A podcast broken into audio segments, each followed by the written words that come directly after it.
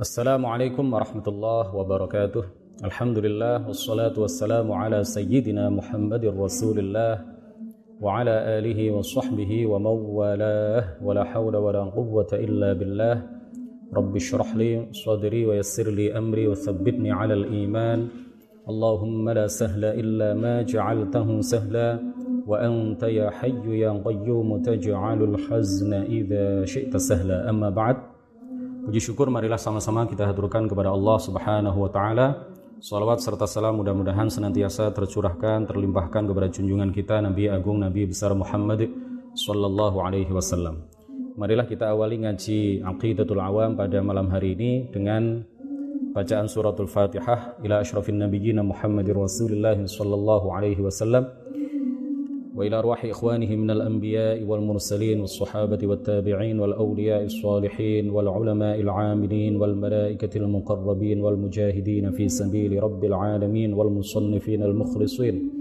ونخص خصوصا إلى روح مؤلف هذا الكتاب الشيخ الحبيب السيد أحمد المرزوقي رحمه الله وبنية التوفيق والتيسير وبنية قضاء جميع الحاجات وبنية قضاء جميع الديون وبنية الشفاء والنصر على الأعداء وقبول الدعاء ونيل كل سول ورؤية الرسول وشفاعة الرسول ومرافقة الرسول في الآخرة ولرضاء الله الفاتحة.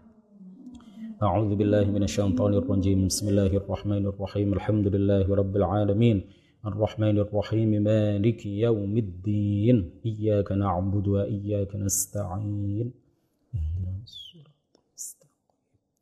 صراط الذين أنعمت عليهم غير المغضوب عليهم ولا الضالين آمين Para pemirsa and online yang mudah-mudahan semuanya senantiasa mendapatkan limpahan taufik, rahmah serta hidayah dari Allah Subhanahu wa taala. Kita masih pada bait nazam kelima wa ba'du keenam maksud saya فالله موجود قديم باقي مخالف للخلق بالإطلاق kita pada pertemuan sebelumnya telah menjelaskan tentang sifat wujud Allah Subhanahu wa taala. Pada pertemuan kita malam hari ini insya Allah kita akan membahas tentang sifat Allah yang kedua, sifat wajib bagi Allah yang kedua yaitu al-qidam. Allah Subhanahu wa taala pasti bersifat qidam. Allah Subhanahu wa taala wajib bersifat qidam yang bermakna azaliyah yang bermakna tidak memiliki permulaan bukan dengan makna taqadum al-ahd zaman bukan dalam arti telah berlalu baginya masa yang lama. Jadi kata al-qidam itu bisa bermakna dua. Yang pertama adalah Eh, bima'na al-azaliyah tidak memiliki permulaan. Yang kedua adalah dengan makna taqadum al-ahdi waz zaman. Telah berlalu bagi sesuatu masa yang sudah lama tapi memiliki permulaan, tapi sudah berlalu baginya waktu yang yang lama. Jadi lafat al-qadim dan lafat al-azali itu kalau dinisbatkan kepada Allah maka artinya adalah tidak ada permulaan baginya tidak ada permulaan bagi Allah Subhanahu wa taala. Sedangkan apabila lafal al-qadim, lafal al-qadim dan juga lafal al-azali itu disandarkan kepada makhluk, maka memiliki makna taqadama alaihi az-zaman. E, telah berlalu bagi sesuatu ini, bagi makhluk ini masa yang lama. Di dalam Al-Qur'an Allah Subhanahu wa taala berfirman hatta adakal urjunil qadim. Sehingga setelah bulan itu sampai ke tahapan yang paling akhir kembali kembalilah dia sebagai bentuk tandan yang tua. Sebagai bentuk tandan yang tua. Artinya apa? Berlalu baginya masa yang yang lama. Kemudian Al Fairuz Zabadi di dalam Al Qamusul Muhayyid beliau mengatakan Al Haramani binaani azaliyani bi Misra Al Haramani dua piramida itu adalah bangunan tua di Mesir, bangunan tua, ya, azaliyani, bangunan tua artinya telah berlalu padanya masa yang lama. Jadi kata al-qadim dan al-azali sekali lagi jika dinisbatkan kepada Allah maka artinya adalah bahwa Allah tidak memiliki permulaan Dan jika disandarkan kepada makhluk, maka memiliki makna taqadumul ahdi waz zaman telah berlalu baginya sesuatu yang lama atau masa yang yang lama. Dalil naqli atas sifat kidam ini adalah firman Allah Subhanahu wa taala di dalam surat Al-Hadid ayat 4, "Huwal awwalu." Hanya Allah yang tidak memiliki permulaan. Hanya Allah yang tidak memiliki permulaan. Jadi kalau ada mubtada berupa dhamir, kemudian ada khabar yang ma'rifah, maka uslub seperti ini ini yufid al-hasr memiliki makna hanya. Jadi tidak cukup kita mengartikan ayat ini dengan makna dia yang tidak memiliki permulaan, tetapi harus ada hasr bahwa hanya dia yang tidak memiliki permulaan. Huwal awwalu hanya dialah yang tidak memiliki permulaan. Kemudian di dalam sebuah hadis riwayat Imam Muslim di dalam hadis yang panjang Rasulullah Shallallahu Alaihi Wasallam di dalam penggalan hadis itu mengatakan Allahumma antal awwalu falisa qablaka syai' Ya Allah engkaulah Tuhan yang tidak bermula. Tidak ada sesuatu apa pun yang mendahuluimu. Tidak ada sesuatu apa pun sebelum engkau ya Allah. Hadis yang hadis sahih diriwayatkan oleh Imam Imam Muslim. Adapun dalil akli adapun dalil akli atas sifat kidamnya ini, sifat kidam Allah ini, seandainya ia tidak bersifat kidam, niscaya ia bersifat hudus. Ada setelah tiada. Memiliki permulaan. Keberadaannya didahului oleh ketiadaan. Dan setiap sesuatu yang memiliki permulaan, maka ia membutuhkan kepada sesuatu lain yang menjadikannya bermula. Artinya dia membutuhkan kepada sesuatu yang lain yang mewujudkannya dari tiada menjadi menjadi ada. Nah, sesuatu yang masih membutuhkan kepada yang lain berarti dia lemah. Sesuatu yang lemah tidak mungkin dia Tuhan. Sesuatu yang lemah bukanlah Tuhan. Kemudian dalil akli yang lain, seandainya Allah Subhanahu wa taala bersifat hudud ya, tidak bersifat qidam, niscaya akan terjadi ad-dauru awit tasalsul atau ad-dauru wat tasalsul. Maka pasti akan terjadi daur dan terjadi tasalsul ya atau terjadi tasalsul. Dan keduanya mustahil. Daur ini mustahil terjadi dan tasalsul juga tidak masuk akal. Dua-duanya tidak masuk akal, tidak mungkin terjadi. Daur itu artinya adalah ketergantungan wujudnya sesuatu ketergantungan wujudnya sesuatu atas sesuatu yang lain yang wujudnya bergantung kepada sesuatu yang pertama. Muter, ya. A misalkan seandainya dikatakan A wujudnya tergantung wujudnya B Wujudnya B tergantung wujudnya C. Wujudnya C kembali ke awal tergantung wujudnya A. Jadi muter. Ini namanya apa? Daur. Jadi seandainya Allah itu memiliki permulaan, seandainya Allah tidak bersifat kita, maka akan terjadi daur seperti ini. Seandainya dikatakan seperti yang saya katakan tadi, wujudnya A itu tergantung wujudnya B. Wujudnya B tergantung wujudnya A. Atau ditambah satu lagi, wujudnya A tergantung wujudnya B. Wujudnya B tergantung wujudnya C. Wujudnya C tergantung wujudnya A. Kenapa ini mustahil? Kenapa ini tidak masuk akal? Karena bisa jadi sesuatu yang wujudnya tergantung sesuatu yang sebelumnya dan begitu muter ya maka ini bisa berarti makhluk itu diciptakan oleh makhluk lain yang ia ciptakan. Jadi dalam satu waktu sesuatu itu bisa menjadi khalik sekaligus bisa menjadi makhluk sesuatu itu bisa menjadi sang pencipta dan bisa juga dalam satu waktu dia menjadi sesuatu yang diciptakan oleh sesuatu yang lain. Nah ini mustahil, tidak masuk akal. Atau terjadi tasalsul. Apa itu tasalsul? Tasalsul itu artinya adalah ketergantungan wujudnya sesuatu atas sesuatu lain sebelumnya yang wujudnya bergantung kepada sesuatu sebelumnya dan begitu seterusnya sampai tidak ada ujung pangkalnya sampai nggak ada batas awalnya ya. Sesuatu tergantung ya. Sesuatu itu tergantung wujudnya pada sesuatu sebelumnya dan wujudnya sesuatu sebelumnya ini tergantung pada wujudnya sesuatu yang sebelumnya dan begitu seterusnya sampai tidak ada ujungnya. Nah ini namanya tasalsul. Jadi kalau seperti ini ini sama dengan apabila seseorang mengatakan wahai fulan misalkan ada seseorang yang mengatakan kepada orang lain wahai fulan Aku tidak memberimu sesuatu sebelum aku memberikan kepadamu sesuatu itu sebelumnya. Aku tidak akan memberikan kepada kamu uang ya sehingga saya memberimu uang sebelumnya. Dan saya tidak akan memberimu uang sebelumnya sebelum aku memberimu uang sebelumnya lagi. Dan begitu seterusnya sampai tidak ada batas awalnya. Nah, kalau seperti ini berarti uang yang dijanjikan itu tidak akan terjadi serah terimanya. Karena wujudnya uang, karena serah terima ya terjadinya serah terima uang itu kepada si fulan itu tergantung serah terima uang sebelumnya. Dan serah terima uang sebelumnya itu tergantung wujudnya pada serah terima uang sebelumnya lagi. Dan begitu seterusnya kalau ini sampai tidak ada ujungnya sampai tidak ada batasnya maka uang yang dijanjikan itu tidak akan diterima oleh si fulan.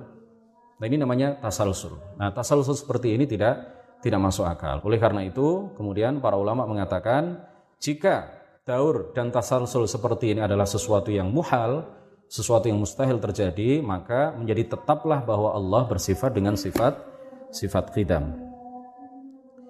Nah, hadirin sekalian,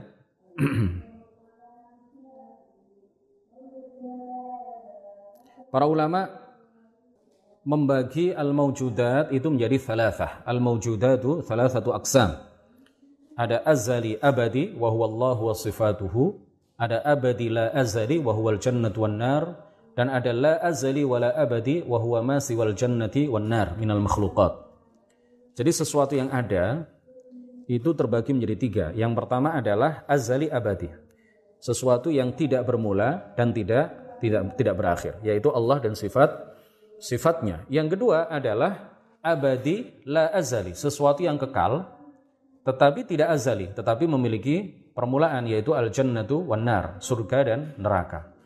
Begitu juga para penduduk surga dan para penduduk neraka. Yang ketiga adalah la azali wala abadi.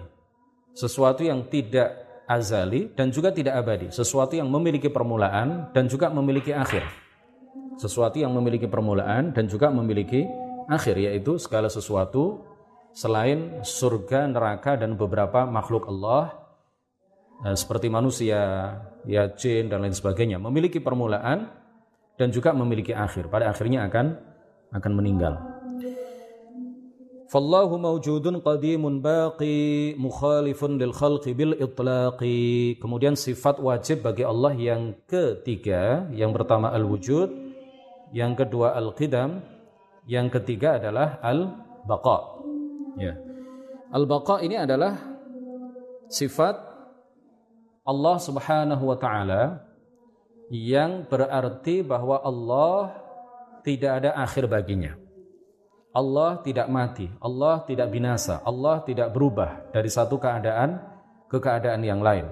Allah maha kekal, Allah maha maha abadi.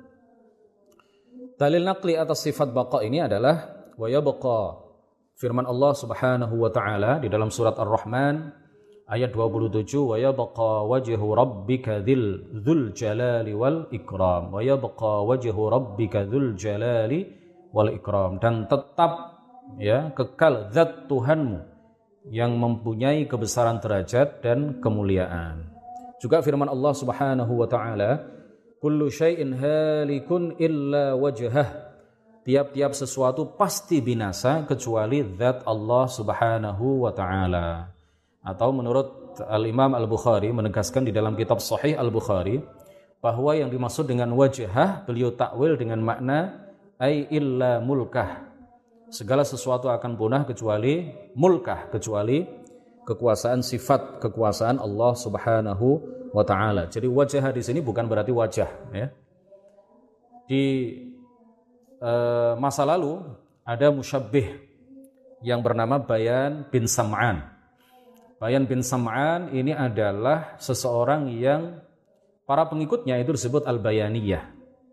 Ya, salah satu sekte di dalam firqah musyabbihah. Salah satu aliran di dalam golongan Al-Musyabbihah yaitu orang-orang yang menyerupakan menyamakan Allah dengan dengan makhluk.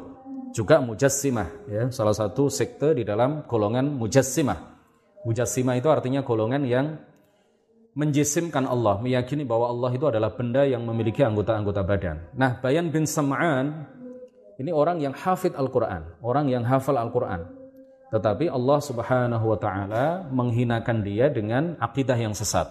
Makanya kemudian dia dikafirkan oleh para ulama. Apa yang dia katakan? Dia mengatakan bahwa berdasarkan ayat kullu syai'in halikun illa wajahah, dia mengatakan bahwa segala sesuatu akan punah. Allah itu adalah termasuk sesuatu, maka Allah juga akan punah illa wajahah kecuali muka Allah Subhanahu wa taala. Jadi dia meyakini bahwa Allah punya tangan, dia meyakini bahwa Allah punya telapak kaki dan seterusnya. Semuanya itu akan punah karena Allah itu termasuk syai' halik ya, sesuatu, maka sesuatu segala sesuatu kullu syai' halik. Segala sesuatu akan punah. Allah itu sesuatu, maka dia juga akan punah dalam keyakinan dia illa wajah kecuali wajah atau muka Allah Subhanahu wa taala. Ini Bayan bin Sam'an, hafid Al-Quran 30 juz. Mulai dari awal sampai akhir tetapi memiliki akidah yang sesat seperti ini. Dikafirkan oleh para ulama ketika itu. Kemudian di dalam hadis disebutkan di dalam hadis riwayat At-Tirmidzi dan lainnya dari sahabat Abu Hurairah bahwa di antara al-asma al-husna adalah al-qayyum, al-baqi, al-warith, al-akhir. Semuanya artinya sama. Al-qayyum, al-baqi, al-warith, al-akhir artinya semuanya bahwa Allah Maha Kekal dan tidak ada akhir bagi keberadaannya. Ini adalah dalil dari hadis bahwa Allah Subhanahu wa taala bersifat dengan sifat baqa. Jadi Allah Subhanahu wa taala adalah satu-satunya al-baqi yang mustahil baginya kepunahan. Tidak ada yang kekal. Ya, bidzatihi tidak ada yang kekal tanpa dikekalkan oleh yang lain kecuali hanya Allah Subhanahu wa taala. Sebagaimana juga tidak ada yang ada dengan tanpa diwujudkan oleh yang lain kecuali hanya Allah Subhanahu wa taala. Jadi keberadaan makhluk itu ada tetapi keberadaan mereka itu diadakan oleh Allah Subhanahu wa taala. Jadi tidak ada yang ada dengan tanpa diadakan oleh yang lain kecuali hanya Allah Subhanahu wa taala dan tidak ada yang kekal tanpa dikekalkan oleh yang lain kecuali hanya Allah Subhanahu wa taala. Sedangkan kekekalan surga, kekekalan neraka, kekekalan penduduk surga, kekekalan penduduk neraka itu karena dikekalkan oleh Allah Subhanahu wa taala, karena diciptakan kekal oleh Allah, karena dikehendaki, ditakdirkan, ditentukan menjadi kekal oleh Allah Subhanahu wa taala tidak kekal dengan sendirinya. Jadi kekekalan Allah dengan kekekalan surga dan neraka itu beda. Karena Allah Subhanahu wa taala laisa kamitslihi syai'. Salah satu sifat Allah adalah mukhalafatuhu lil hawadith, dia berbeda dengan segala sesuatu. Allah berbeda dengan surga dan neraka. Allah kekal tanpa dikekalkan oleh yang lain, sedangkan surga dan neraka kekal karena dikehendaki kekal oleh Allah Subhanahu wa taala. Adapun secara akal karena keduanya adalah makhluk, maka mungkin saja keduanya punah, mungkin saja keduanya berakhir, tetapi karena keduanya sudah dikekalkan, dikehendaki kekal oleh Allah Subhanahu wa taala, maka keduanya menjadi menjadi kekal. Fallahu mawjudun qadimun baqi mukhalifun lil khalqi bil itlaqi sifat Allah yang ke wujud qidam baqa keempat ya mukhalafatuhu lil lil hawadith Allah tidak menyerupai sesuatu apa pun di antara makhluk eh, yang ia ciptakan semuanya.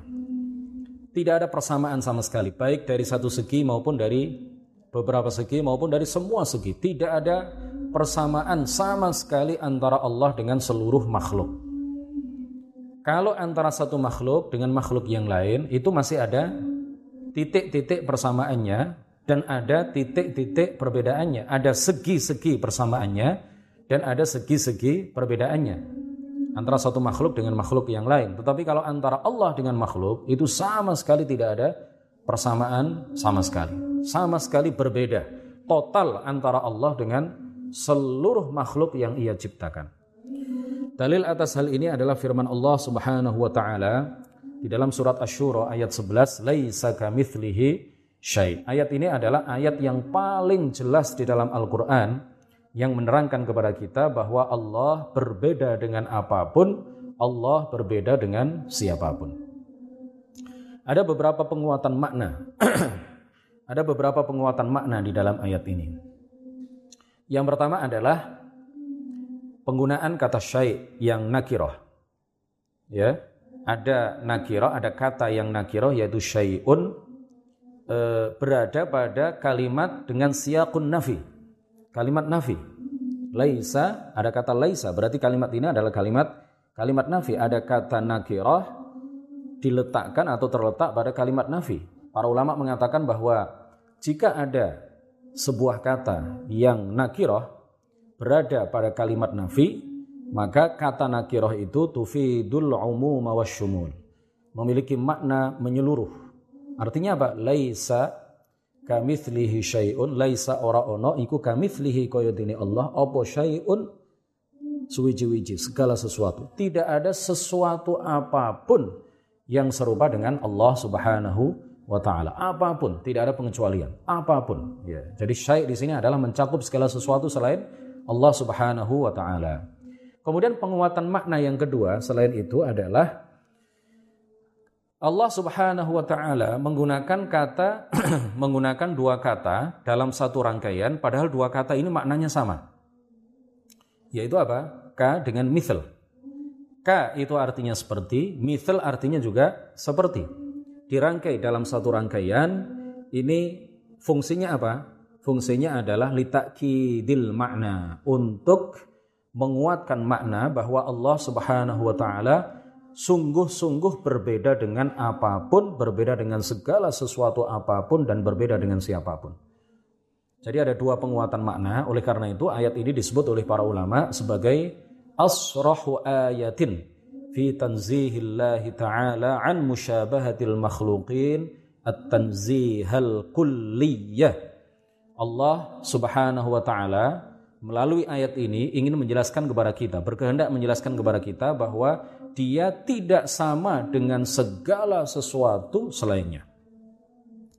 Kemudian di dalam sebuah hadis yang diriwayatkan oleh Imam Ad-Darqutni dalam kitab Al-Afrad dan juga di, uh, oleh Al-Baghawi di dalam tafsirnya dan oleh uh, yang lain oleh para ulama yang lain Allah Subhanahu wa taala uh, Rasulullah sallallahu alaihi wasallam bersabda la fikrata fir rabbih la fikrata fir rabbih Tuhan Allah tidak dapat dibayangkan la fikrata fir rabbih Allah Subhanahu wa taala tidak dapat dipikirkan, tidak dapat dibayangkan, tidak dapat dijangkau hakikatnya, tidak dapat diketahui hakikatnya, tidak dapat dikhayalkan, tidak dapat dilintaskan dalam hati. Karena dia berbeda dengan apa pun, berbeda dengan siapa pun. Kemudian Al-Imam Abu Ja'far At-Tahawi yang lahir pada tahun 227 dan wafat pada tahun 320 satu Hijriah, berarti beliau adalah termasuk salah seorang ulama salaf. Jadi orang-orang Wahabi mengklaim diri mereka sebagai ulama salaf, tetapi akidah mereka sungguh berbeda dengan akidah yang diyakini dan diajarkan oleh para ulama salaf. Kita perhatikan salah seorang ulama salaf yang bernama Al-Imam Abu Ja'far At-Tahawi. Memiliki sebuah karya yang sangat terkenal sekali yang kemudian terkenal dengan istilah karya beliau itu terkenal dengan judul Al-Aqidah At-Tahawiyah. Beliau menyebutkan bahwa akidah ini isinya adalah muatannya, kandungannya adalah akidah yang diyakini dan diajarkan oleh para ulama ahli sunnati wal jamaah dan golongan ahlu sunnah wal jamaah secara keseluruhan ya, diyakini oleh umat Islam secara keseluruhan. Salah satu yang beliau tulis di dalam karya beliau ini adalah perkataan beliau yang sangat terkenal. Ta'ala 'anil hududi wal ghayati wal arkani wal a'dha'i wal adawati la tahwihi al jihatus sittu kasairil mubtada'at. Ta'ala maha suci Allah Subhanahu wa taala 'anil hudud 'anil hududi dari batas-batas ya artinya adalah uh, al-had Inda ulama tauhid wal hajm. Jadi kalau disebut al-had itu menurut para ulama tauhid artinya adalah apa? Al-hajm. Ya, kalau disebut al-mahdud itu artinya adalah malahu hajmun, sesuatu yang memiliki bentuk. Jadi kadang orang memahami kata al-mahdud itu berarti sesuatu yang kecil, ya, sesuatu yang terbatas, memiliki batas. Nah, menurut para ulama tauhid tidak seperti itu. Al-mahdud ma lahu hajmun saghiran kana au kabira. Al-mahdud sesuatu yang berbatas, sesuatu yang memiliki batas, itu artinya adalah sesuatu yang memiliki bentuk dan ukuran, baik besar maupun maupun kecil.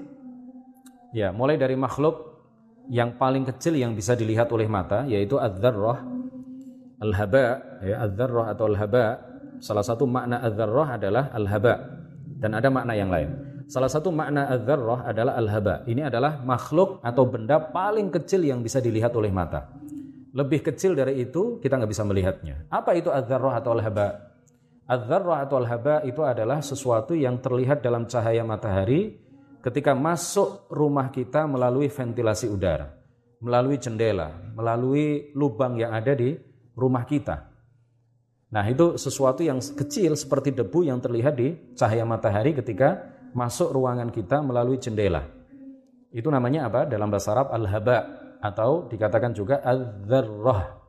Itu adalah sesuatu yang paling kecil yang bisa dilihat oleh mata. Lebih kecil dari itu kita nggak bisa dengan Eh, kita nggak bisa melihatnya tanpa alat ya kita butuh alat untuk melihat sesuatu yang lebih kecil dari itu nah ini sesuatu yang paling kecil yang bisa dilihat oleh mata ini mahdud lahu haddun.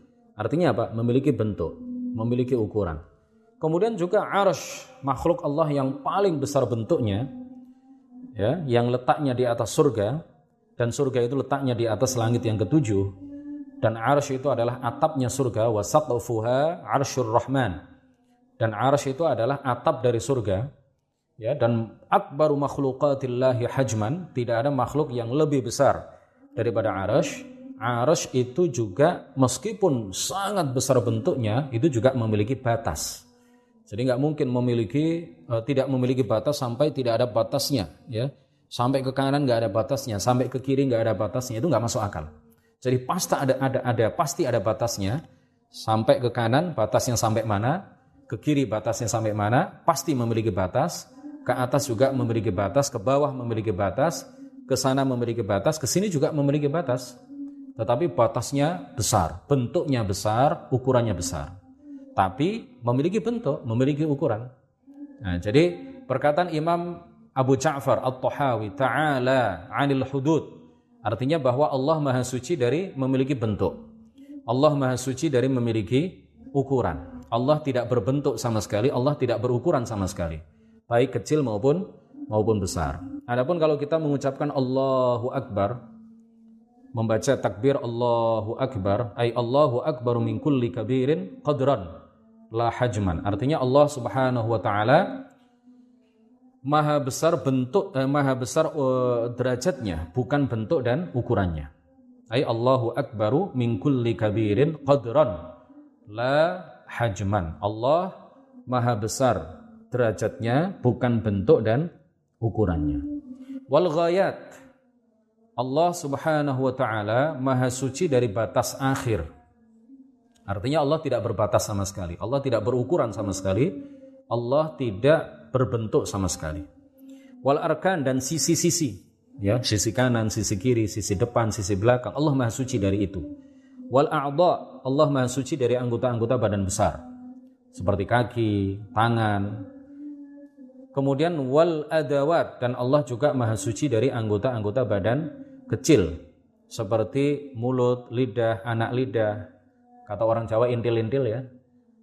Kemudian hidung, telinga dan lain sebagainya. Allah Maha Suci dari anggota badan besar dan Allah juga Maha Suci dari anggota badan kecil dan beliau melanjutkan At-Tahawi melanjutkan la tahwihil jihadu sittu kasairil mubtada'at dan dia tidak diliputi oleh enam arah penjuru atas, bawah, kanan, kiri, depan ataupun belakang kasairil mubtada'at sebagaimana makhluk-makhluk yang ia ciptakan itu diliputi oleh enam arah penjuru. Makanya makhluk itu ada yang di atas, ada yang di bawah, ada yang di kanan, ada yang di kiri, ada yang di depan, ada yang di belakang. Sedangkan Allah tidak seperti itu. Allah tidak berada di atas, tidak di bawah, tidak di kanan, kiri, depan ataupun belakang. Al-Imam Ahmad Ibnu Hanbal Dan Al-Imam Dunnun Al-Misri, beliau berdua mengatakan sebuah kaidah yang cespleng ya di dalam kaid di dalam pembahasan ini, sebuah kaidah yang bisa kita pedomani bahwa Allah Subhanahu wa taala itu tidak bisa dibayangkan, berbeda dengan apa pun, berbeda dengan siapa pun, baik dari satu segi maupun dari semua segi. Beliau berdua mengatakan apa? Mahma tasawwarta bibalik khilafi dzalik mahma tasawwarta bibalik fallahu bi khilafi dhalik atau fallahu la apa pun yang engkau bayangkan maka Allah Subhanahu wa taala berbeda dengan apa yang kamu bayangkan. Apa pun yang kamu khayalkan apa pun yang kamu pikirkan maka Allah berbeda dengan apa yang kamu khayalkan dan berbeda dengan apa yang kamu pikirkan karena memang Allah nggak bisa dipikirkan. Hakikatnya tidak ada yang mengetahuinya kecuali hanya Allah Subhanahu wa taala. Sedangkan dalil akli atau sifat mukhalafatuhu lil hawadith, seandainya Allah serupa dengan sesuatu dari makhluknya, berarti ia ya jaiz atau mungkin saja berlaku baginya hal-hal yang jaiz bagi seluruh makhluk. Yang berupa sifat berubah, berkembang, tidak kuasa, lemah, sehat, sakit dan lain sebagainya. Jadi kalau seandainya itu seandainya Allah serupa dengan salah satu dari dari makhluk, seandainya Allah serupa sama dengan salah satu dari makhluk, maka akan mungkin berlaku bagi Allah sesuatu yang berlaku bagi makhluk tersebut. Ya, apa saja? Misalkan ya sifat-sifat lemah yang ada pada makhluk itu mungkin saja berlaku bagi Allah Subhanahu wa taala kalau seandainya Allah serupa dengan sesuatu dari makhluk Allah Subhanahu wa taala. Dan seandainya mungkin berlaku baginya hal-hal tersebut, niscaya ia membutuhkan kepada sesuatu yang lain yang mengubahnya dari satu keadaan ke keadaan yang lain. Jadi kalau mungkin saja berlaku bagi Allah sesuatu yang berlaku bagi makhluk, sehat, sakit, tua, muda, lemah, kuasa, maka Allah akan membutuhkan kepada sesuatu yang lain yang menciptakan Allah dan merubah Allah dari satu keadaan ke keadaan yang lain dan ini mustahil. Seandainya Allah membutuhkan kepada yang lain berarti Allah lemah dan sesuatu yang lemah tidak mungkin menjadi Tuhan. Jadi menjadi tetap dari urutan dalil akli tadi menjadi tetap dari situ jadi menjadi satu simpulan bahwa Allah pasti berbeda dengan segala sesuatu dan tidak mungkin sama dengan sesuatu pun dari makhluknya. Di dalam kitab Nurul Zalam, di dalam kitab ini Nurul Zalam Syarah Manzumah Aqidatil Awam Syekh Nawawi Al-Bantani di halaman 7 dan 8 beliau mengatakan wal mukhalafatu lil hawadithi huwa adamu mumathalati syai'in minal hawadithi lahu wa ta'ala falaysa lahman wala 'azman ولا طويلا ولا قصيرا ولا متوسطا فهو تعالى ذات ليس فيها شيء من صفات الحوادث Kata beliau melanjutkan wa kullu ma khatara bibalika min sifatil hawadithi la tusaddiq anna fillahi syai'an min dzalika wa laysa lahu makanun asla. Sifat al-mukhalafatu lil hawadith kata beliau yaitu tidak menyerupainya sesuatu apa pun di antara seluruh makhluk terhadap Allah.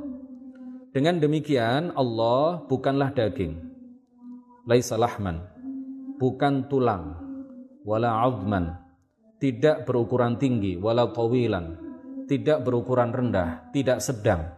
Jadi Allah Subhanahu wa taala adalah zat yang tidak berlaku baginya sesuatu apa pun di antara sifat-sifat seluruh makhluk.